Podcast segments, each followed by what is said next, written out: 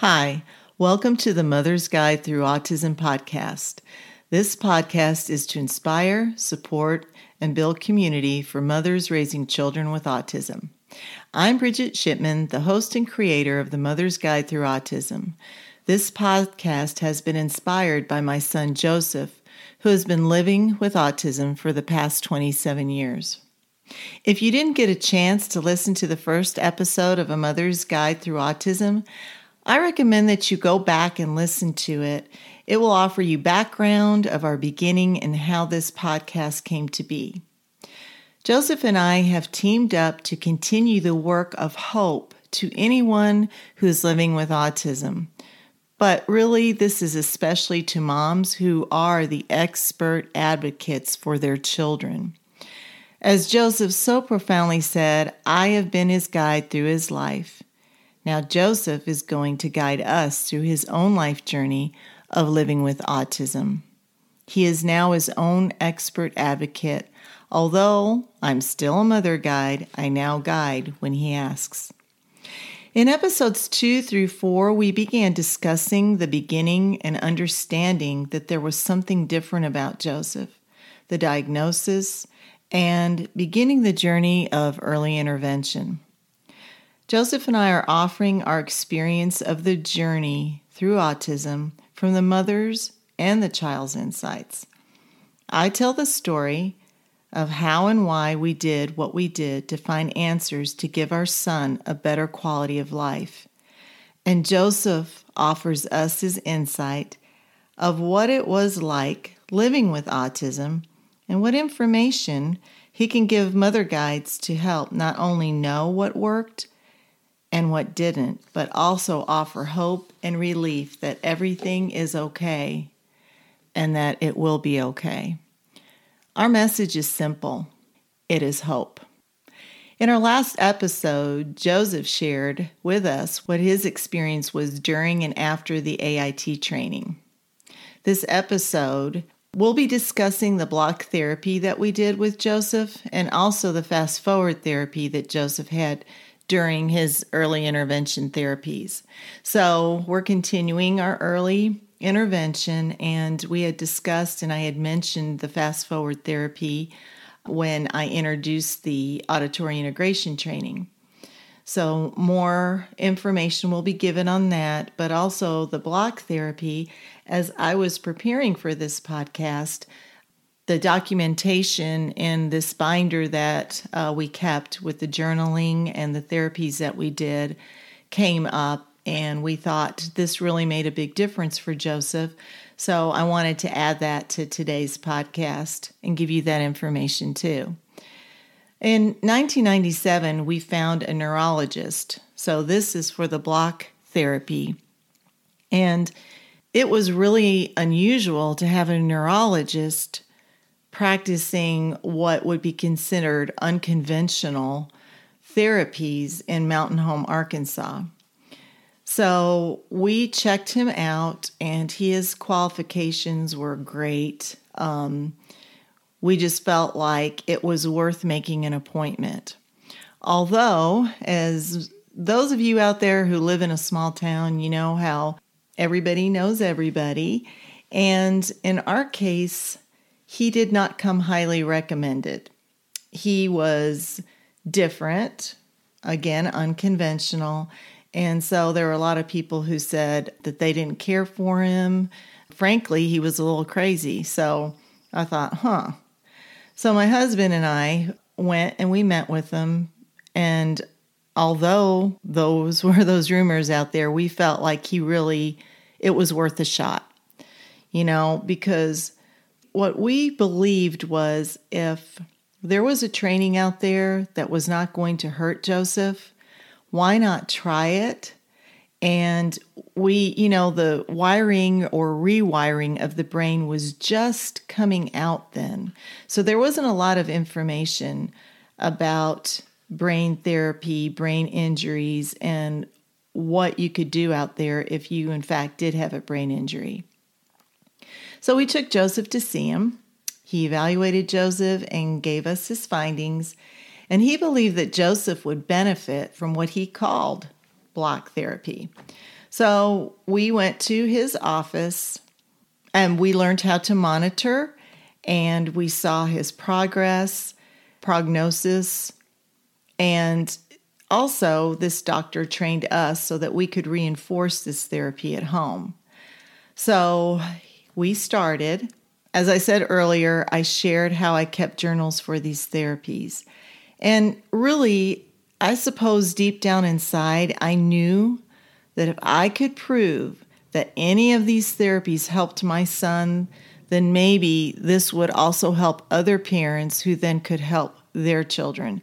So something just was speaking to me inside of me, and I felt like I wanted to document it. And also, it helped prove to me that I was not just imagining Joseph progressing, but in fact, I had my own personal observation data to prove it to us.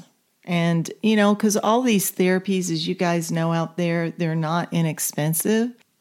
At that time, insurance companies did not cover therapies with the children that were in the autistic spectrum. So most everything we did was out of pocket.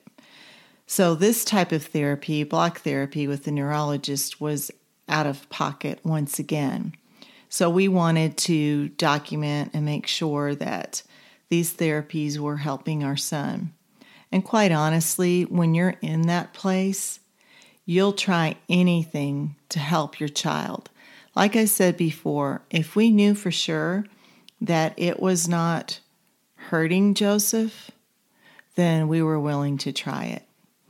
So, the first session, we videotaped Joseph. And you started out with 10 minute sessions, and we would design a simple block pattern.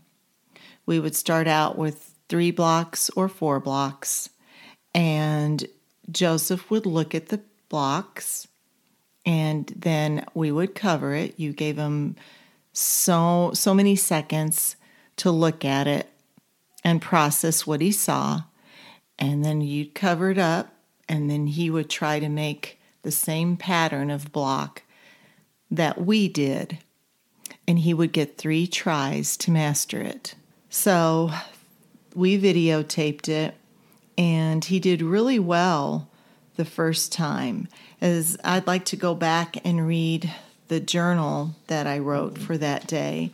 And again, this was documented in a videotape as well. So it's the morning session.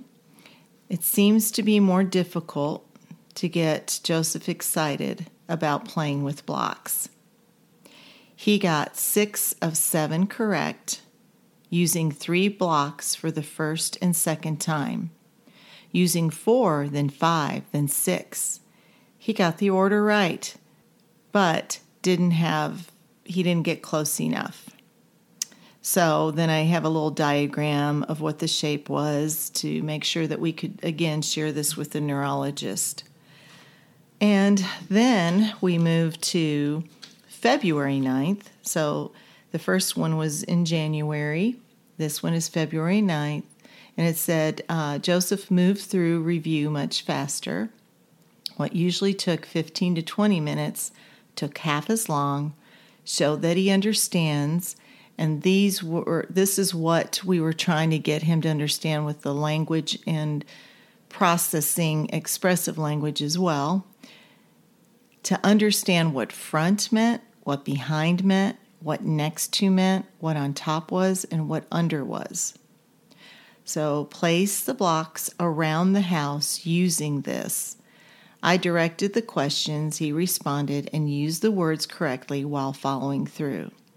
So as you can see, you can use any type of patterns, but the blocks were really beneficial um, to help him understand directions and help him process the language that he was going to be using in kindergarten. So, February 13th, here are some of the changes we've seen in Joseph. They are slight to some, but huge to us. His language has become much more expressive. For example, he told Grady to get away from here, which meant he wanted the sofa all to himself.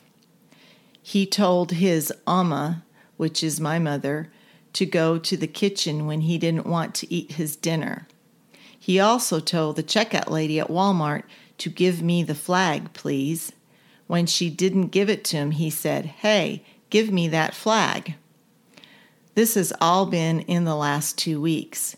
These are just a few examples of it. I really need a tape recorder to get it all. It's so rapid, but yet so slight of an improvement, it's so hard to record it all. He has also been answering when I call him, when I say his name from another room. I'll call Joseph, and he'll say, What? The inflection in his voice has also improved. When something happens that's funny, he'll laugh and say, Gosh. I've also been trying to get him to make up his own stories instead of video talk. I'll start by saying, Once upon a time, there was a, and he said, Once a elephant. I said, What was his name? He said, George. Where did he live? He said, The zoo.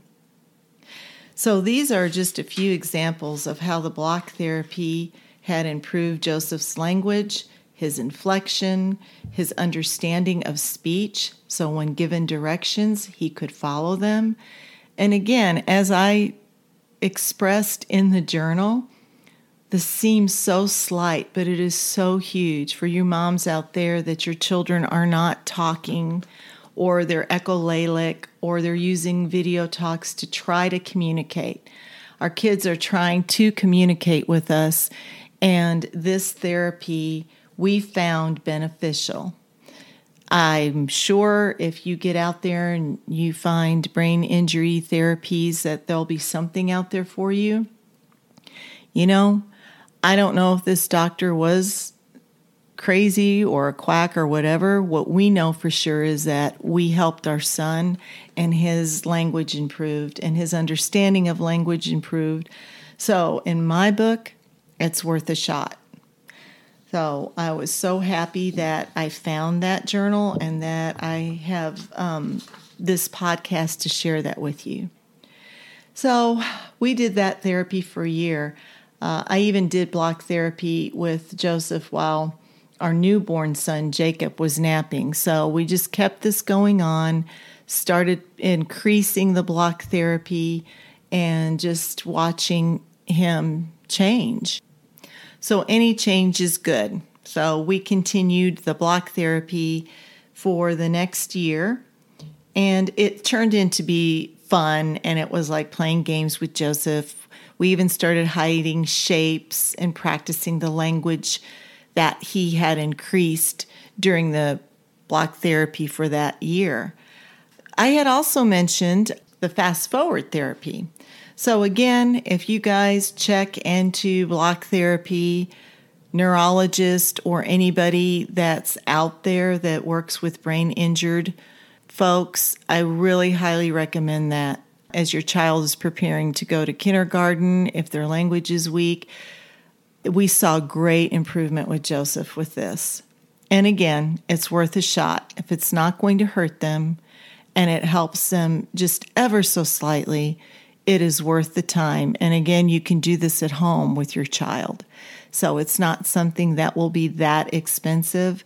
And it really did help rewire Joseph's language and attention span. In the podcast previously, in one of the episodes, I believe it was episode three, I really spoke a lot about auditory integration training and how Joseph's sensory issues were really uh, a struggle for him, especially with the frequency of sound. There were other things, of course, as we talked about, but I had mentioned fast forward.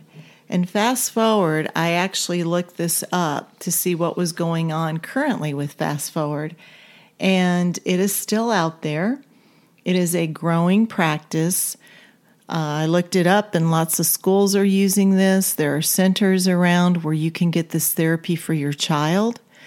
But in our case at that time, we it was pretty new, really. So you're thinking this is 1996, 97, And we're moving through block therapy, always looking, always researching what else is out there to help Joseph.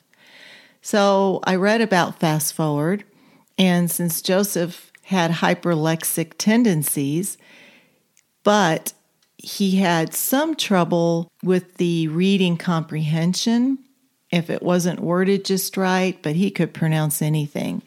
So we thought, well, fast forward, as you remember from the AIT episode, is a uh, it said both AIT and fast forward include exercises kids can do at home with parental supervision. So that's win win. It is a brain training method designed to help kids process sound so they can understand what other people say. So, not only do our kids struggle with expressive language, but they struggle understanding language. So, that's something important to think about. And there's little or no evidence that AIT or fast forward is proven. So, th- these therapies, again, are still inconclusive. But that's why I think it is so important for us to share our story. And I can go back and look at the documentation that we did, and it is proven for us that these therapies, in fact, are not inconclusive, that they, in fact, do help our children. So, as I looked this up just the other day, it uh, gave the definition of fast forward, and it said is a family of cognitive training software. These are products marketed as a tool for strengthening the learning skills of children. There's no evidence that Fast Forward is effective in treating children's reading or oral learning challenges. There are a number of scientists, including Michael Mezernik, Bill Jenkins, and they were both from the University of California in San Francisco, Paula Tallal, and Steve Miller. So these were the four main scientists that developed Fast Forward. And as a background story, this team started the company in 1996 based on a theory that some children who have language and liter- literacy learning difficulties may have problems rapidly processing sounds a following theory that cognitive training can improve auditory processing, and the final following theory that this training will generalize to improve learning skills beyond those in the training tasks. So you can look this up. I got this off the internet just the other day. The interesting backstory behind this is is that I had the opportunity to meet one of these four scientists, and um, it was Michael Mezernich, who is a PhD. And forgive me if I'm pronouncing his name incorrectly, but I have a German background, so I tend to put that spin on it. But I had met, oh, you know, you network. So I networked, and where I met him was at Harvard, ironically. So let me back up a little bit. So, my husband and I go to the Arkansas Autism Society conference, and this was held in Little Rock. And we met a really cool guy named Dr. Michael Weiss. And he was a behavioral psychologist who presented at this conference. So, we got to know him, and he invited us to come to Boston to a conference where he would be presenting. And he also listened to our story of how hard it was for us to find help for Joseph because we lived in a rural area. We had very limited resources, as I have shared before, and whatever we could find, we wanted to share uh, in our area to help not only the kids, the parents, but also the teachers, because again, very limited resources.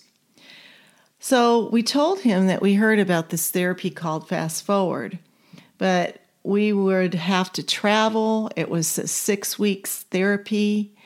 And we knew that this would really be tough on our family. We not only had Joseph at that time, but we also had Jacob. And this would mean that Jacob and I would have to be gone for six weeks. We might get to see Grady on the weekends. That was uh, my husband, um, their dad. And we just felt like, wow, you know, this is going to be a big challenge, but we wanted this therapy so bad because we felt like this would really help Joseph. So he invited us to Boston, and at that time, my husband's brother and his wife, my brother in law and sister in law, were living in Boston, and they were attending Harvard at that time. So it was really pretty perfect. So we would go to the conference and we spoke to one of the founders of Fast Forward. And we pleaded our need for ways to help our kids from rural areas. So in November in 1998, we traveled to Boston. And I have to tell you, I was really intimidated to speak to not one PhD, but several. And I was introduced and it was a very small semicircle. And I remember walking up to them and I was really super nervous.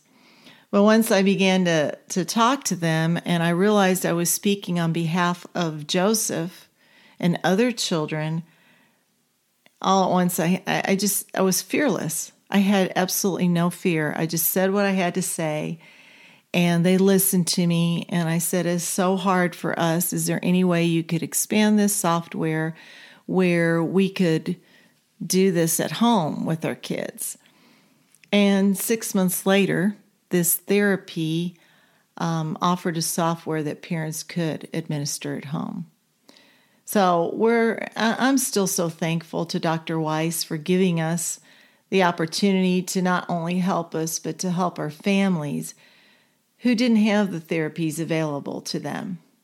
So, on June 9th, 1999, we began the fast forward therapy with Joseph. So, just briefly, um, I want to share this with you. And this was on June 9th, 1999. Uh, this is our third day. Grady, Joseph's dad, started the first session. Joseph really grasped to these games. He seemed to get bored easily. The first game today he missed simple ones, but he also missed in between. He is playing a new game today. He really likes it.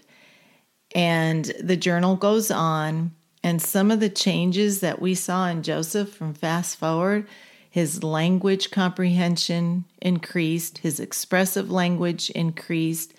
The thing that was really big, because you have to realize Joseph is just about to start second grade, was that his attention span seemed to really improve. So when he first started fast forward, he was it was very hard to keep his attention span if it wasn't you know visual enough for him is a good way to say it if he he was just bored with it but then he was able to focus i noticed he would get irritated a lot in some of these games but as we moved through the 6 weeks and um, they give you all the data that goes with it. But wow, this really helped Joseph a lot. His auditory processing, again, attention span, his focus, his ability to sit and do something, you know, not always getting up, not struggling to, to stay on task. All these were great signs of improvement. So check it out. Check out Fast Forward. And again, you can do this therapy at home. At that time, the price was about $1,200. I looked it up, and actually, the price seems lower now than it did then. So I was really happy to see that. So, for those of you that are out there that are trying different therapies, again, for the auditory integration, processing, focus, and attention span, if your child is moving through school. I highly recommend it. Uh, also, the reading comprehension will improve. So you can check it out. Go to Fast Forward, just Google it, put it in there, and you will find tons of information on it. It is still out there, and by the way, it is still considered inconclusive, as I said earlier. But I'm here to tell you that this benefited Joseph a lot. I really hope this information was beneficial to you. We've covered three early intervention therapies. We've covered AIT, auditory integration training. We have covered block therapy, and we have covered fast forward. So those are three of the big ones. And we also added the Will Berger therapeutic pressure brush. And as I had mentioned, we had added that with the auditory integration training. So those are the early intervention trainings that and therapies that I have shared with you so far. And again, Joseph also will give his perspective of what was going on with him as we took him through these different therapies. I do want to just take a second and say if your child, if, if you feel like my child is older, will these therapies work? Because I keep referencing early intervention. Uh, what I would say to you, and we're going to cover this in some of the other episodes, that it is never too late. And we're going to be dealing with mothers and guilt and some of the emotional side of this. What I'm offering you right now are some tools so you can start getting to work. Do not miss these therapies or delete them because I'm saying early intervention. I want you to know that even if you're an adult living in the autistic spectrum and you've never had these therapies, it is worth a shot. I believe if you have auditory processing issues, if you have some sensory issues, that the brushing and that therapy, all these therapies will benefit you. So I often I think back to Temple Grandin and you know, she, I saw her when she was in her early 40s at one of the autistic conferences that I attended. And then I took my son Joseph to see her. We were so lucky. She came to Branson, Missouri, and I took a big group out there. I took teachers, uh, friends, other parents, and Joseph. And it was such a great day to listen to her. And one of the things she said that really resonated to me was that I love getting older because the older I get, the less autistic I am. And that's just how she said it. And that profoundly says that it is not, if you don't find out that you're in the spectrum until later on in life, that you can still do this work, you can still help yourself, and it's it's not a defined timeline. So I just really felt then that I really wanted to express it to you guys. You've got this. You've got this. I don't care where you are in it. You've got this. These therapies help all people in all levels, anywhere in the spectrum, no matter what age you are. So just know that. In the next episode, I will be interviewing Joseph again to gain his insight on what these therapies were like for him. We will also start the introduction to public school and some of the ways we partnered with the school and our community to bring tools and awareness to living with autism. We will also be discussing how to deal as our pain pushes how to network a support group, and how to use tools to relieve the stress as you become the expert advocate for your child. If you enjoyed this podcast, please be sure to subscribe, review, and share it on social media. You can download my free guide, Five Things I Wish I Knew Raising My Son with Autism, by going to my website, bmvlifecoach.com.